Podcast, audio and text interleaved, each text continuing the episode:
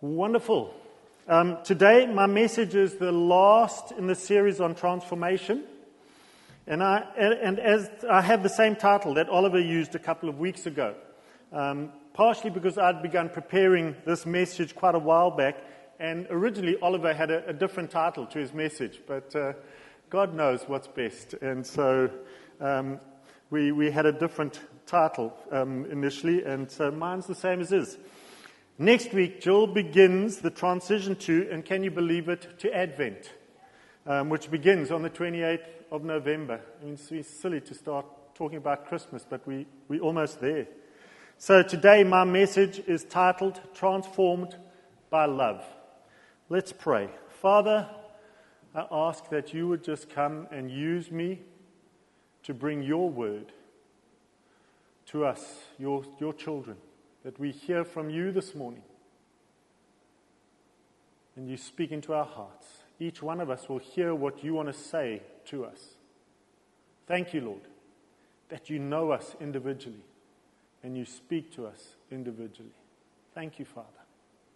Amen. Amen. Yeah, in July this year, Jill and I celebrated 36 years of being married. It's not a major one, and not a landmark one, but every year of marriage is a celebration.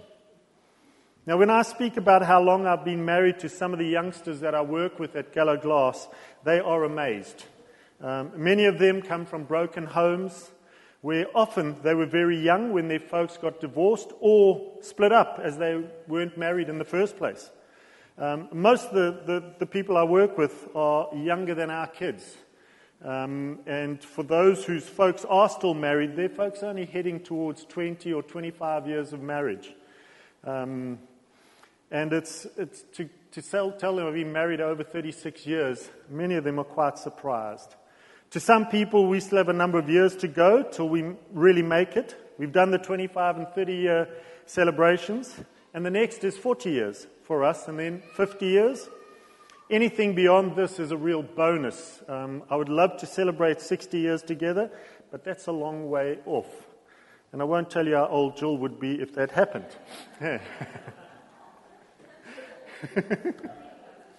Yeah. She'd be getting ready to get a letter from the Queen, should I say. Okay. Being married has changed me. It has made me a better person. Statistics say that married men live longer than unmarried men. They are more socially adept and aware, and their negotiation skills are better than single men. If you've got to negotiate with your wife, you've got to get good at it. Uh, so, yeah, your negotiation skills are better than single men. Now, having Jill at, at my side and being alongside her has meant that I've had to change. It, is, it has been a choice, not by force or coercion. Love has changed me.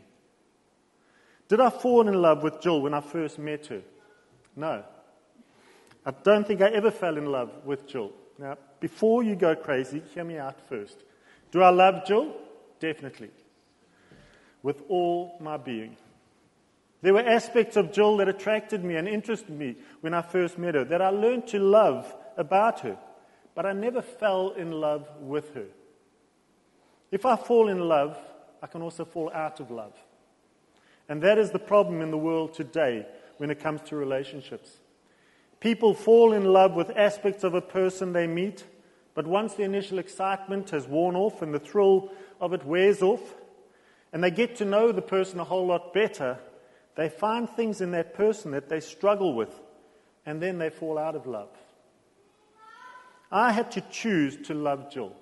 Now, it wasn't difficult to do that, but it was a choice. It was a choice I had to make. Now, I've said it many times before, and I'll say it again, quoting from a song by Don Francisco Love is not a feeling, it's an act of your will. If you've never listened to Don Francisco, look on, look on um, YouTube and look for his live album. There's, there's wonderful, wonderful stuff to, wonderful wisdom and scripture sung out by him. But love is not a, not a feeling, it's an act of your will. We have to choose to love. And I've chosen to love Jill. In that choosing to love her, I've been changed and transformed. If I had not changed, we would not be here 36 years later, very happily married. The change or transformation has happened because of what is central to our marriage. Or should I say, the change or transformation has happened because of who is central to our marriage Jesus Christ. Jesus Christ is central to our marriage, and we made him central to our marriage when we committed ourselves to one another. One of the verses I love to share when I do a wedding is Ecclesiastes chapter 4 and verse 12. Though one may be overpowered, two can defend themselves. A cord of three strands is not quickly broken. When Jesus is not central to a marriage, it is two, it's a two stranded cord that is very easily broken. Rope makers will tell you that the strongest rope is a three stranded rope because each strand lies alongside the other two. And if one of them is torn, the other two hold it together, even though it can be cut through. Jesus is the third strand in our marriage. He chose to love us, and He binds us together. Jesus demonstrated that love by dying on the cross for us, for you and for me. But everyone in this world is the reason why Jesus went to the cross. Not just me, not just you, but everyone. He died for everyone. Greater love has no one than this, that he laid down his life for his friends. John 15, 13. And we saw that. Um, today is Remembrance Sunday. We remember those who laid down their lives for others during wartime. Initially, Remembrance Sunday was to remember those who paid the ultimate sacrifice during the Great War of 1914 1918. And then added to that those who perished during the Second World War. And now it is for those men and women, plus those who have per- uh, women who have perished in all subsequent battles and wars that have raged on ever since and are still raging on. There's still battles going on, wars being fought. Many sacrificed their lives out of love love for their family, love for their friends, and love for their country. Love transforms us, it changes us.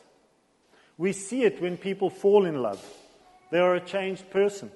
They do things that sometimes might be completely out of character um, for them. And is always put down to being in love. Just as people change when they fall in love, so they change when they fall out of love. They stop doing the things they did when they first fell in love. They revert back to their old ways when they fall out of love.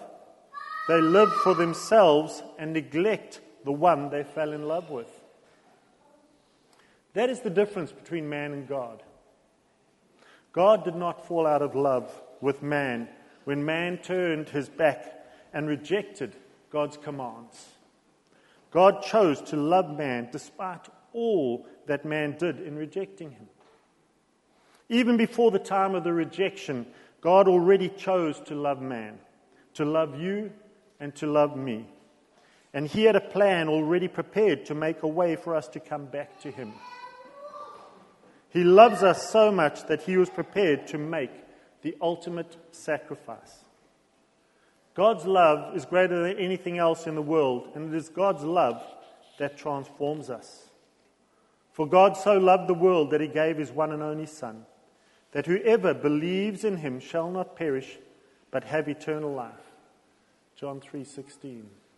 I think we all know that verse. And if we and man had loved the way God had loved, we would not be having a Remembrance Sunday. We wouldn't be remembering those who perished in war. Because there would be no wars if we loved one another as God has commanded us to love.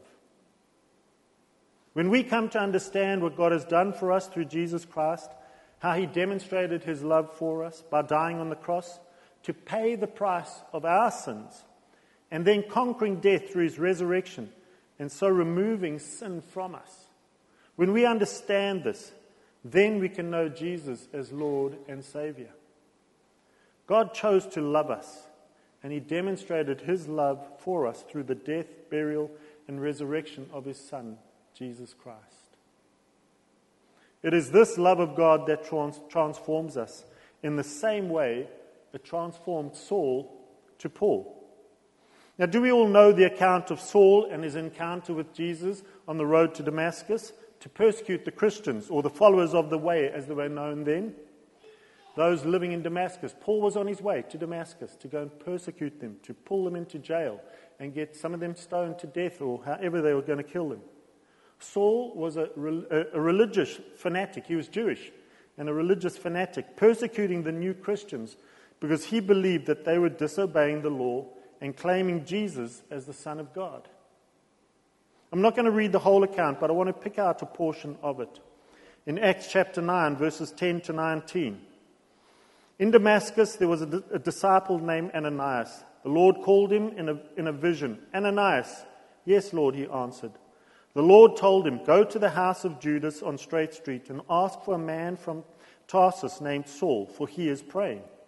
In a vision, he has seen a man named Ananias come and place his hands on him to restore his sight. Lord, Ananias answered, I have heard many reports about this man and all the harm he has done to your saints in Jerusalem. And he has come here with the authority from the chief priest to arrest all who call on your name. But the Lord said to Ananias, Go, this man is my chosen instrument to carry my name before the Gentiles and their kings and before the people of Israel. I will show him how much he, he must suffer for my name. Then Ananias went to the house and entered it. Placing his hands on, on, his hands on Saul, he said, Brother Saul, the Lord, Jesus, who appeared to you on the road as you were coming here, has sent me so that you may see again and be filled with the Holy Spirit. Immediately, something like scales fell from Saul's eyes, and he could see again. He got up and was baptized, and after taking some food, he regained his strength. Saul spent several days with the disciples in Damascus. Ananias obeyed God because he loved God. He knew who Saul was and why he had come to Damascus. And despite what he knew about Saul, what he knew about God was what made him obey God overcame his fear of Saul, and he went and laid his hands on Saul and prayed for him. Ananias knew God's love and listened to God and did what was asked of him. He had experienced Jesus as Lord and Savior. He knew the transforming power of God's love. He had experienced it and knew that God's love could transform Saul from being a religious fanatic to a righteous follower of Jesus Christ. What would have been the outcome if Ananias had, had not been obedient and not gone to pray for Saul? Would Saul have been blind for the rest of his life? And then two thirds of, of the New Testament would not have been written? Or would God have used someone else to do what was needed to be done? God's transforming power, com, uh, com, transforming love compelled Ananias to obey God and go and pray for Saul. Saul became Paul. He traveled most of the, the known world at that time and took the gospel, the good news of Jesus Christ, wherever he went, to all those who would listen to him. God's love transforms us if we allow him into our lives. Without his love, we are nothing. Paul writes about this in his first letter to the people of Corinth. 1 Corinthians chapter 13 verses 1 to beginning of verse 8. If I speak in the tongues of men and of angels, but have not love, I am only a resounding gong or a clanging cymbal. If I had the gift of prophecy, it can fathom all mysteries and all knowledge, and if I have faith that can move mountains, but have not love, I am nothing. If I give all I possess to the poor and surrender my body to the flames, but have not love, I gain nothing. Love is patient. Love is kind. It does not envy. It does not boast. It is not proud. It is not rude. It is not self seeking. It is not easily angered. It keeps no record of wrongs. Love does not delight in evil, but rejoices with the truth.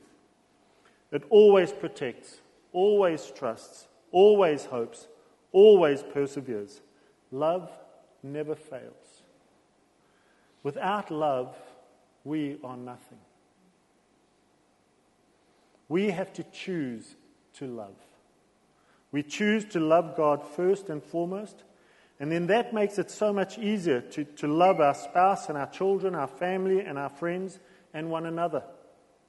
When we try to do this without God, we have to do it in our own strength or willpower. And that is difficult. It can be demanding at times. I want to finish off by going back to the first portion of Scripture that I read in John 15, but put it into context and read a longer portion of the Scripture. So, John chapter 15, verses 9 to 17. As the Father has loved me, so have I loved you. This is Jesus speaking. Now remain in my love. If you obey my commands, you will remain in my love, just as I have obeyed my Father's commands and remain in his love. I have told you this so that my joy may be in you and that your joy may be complete. My command is this love each other as I have loved you. Greater love has no one than this, that he lay down his life for his friend. You are my friends if you do what I command. I no longer call you servants, because a servant does not know his master's business. Instead, I have called you friends. For everything that I learned from my Father, I have made known to you. You did not choose me, but I chose you and appointed you to go and bear fruit, fruit that will last. Then the Father will give you whatever you ask in my name. This is my command love each other. We are commanded by Jesus to love each other as he has loved us. When we know the love of Jesus, it is easy to love each other. If we want to see this world changed, where there's no crime, corruption, wars, and destruction, we need to be sharing the love of Christ with those around us so that they can be transformed by Christ's love and share that same love with those around them, so that it becomes an ever increasing circle of love spreading around the world. Has your life be, been transformed by the love of Jesus Christ? If not, now is the time to do it. Today is the day to choose Jesus Christ as your Lord and Savior and have your life transformed by love. Amen. Amen. Father, thank you for your word. Thank you that you love us and you demonstrate your love to us through Jesus. Help us to be more like him, to live our lives that, in a way that demonstrates our love for you and through that our love for others. Thank you, Father. Amen. We're going to have some discussion questions. They come up, coming up now for those who are online. I'm just going to read them through first, then we'll stop the, the online um, service and you'll go on to Zoom and um, you can join in on Zoom and look at the, the questions there, they'll come up. So the questions are what has stood out for you in this message and why? Secondly, how has knowing Jesus as Lord and Savior affected your thoughts and actions? towards other people? Thirdly, are there any people that you struggle to love? If yes, what do you think the cause of this is? And then, fourthly, pray for one another. So let's uh, gather around the tables, and uh, these questions will stay up here. For those online, we're going to go onto the, onto the Zoom call, and then it'll take us a bit of time to get that set up, and then we'll get those questions up for you. Thank you, Lord.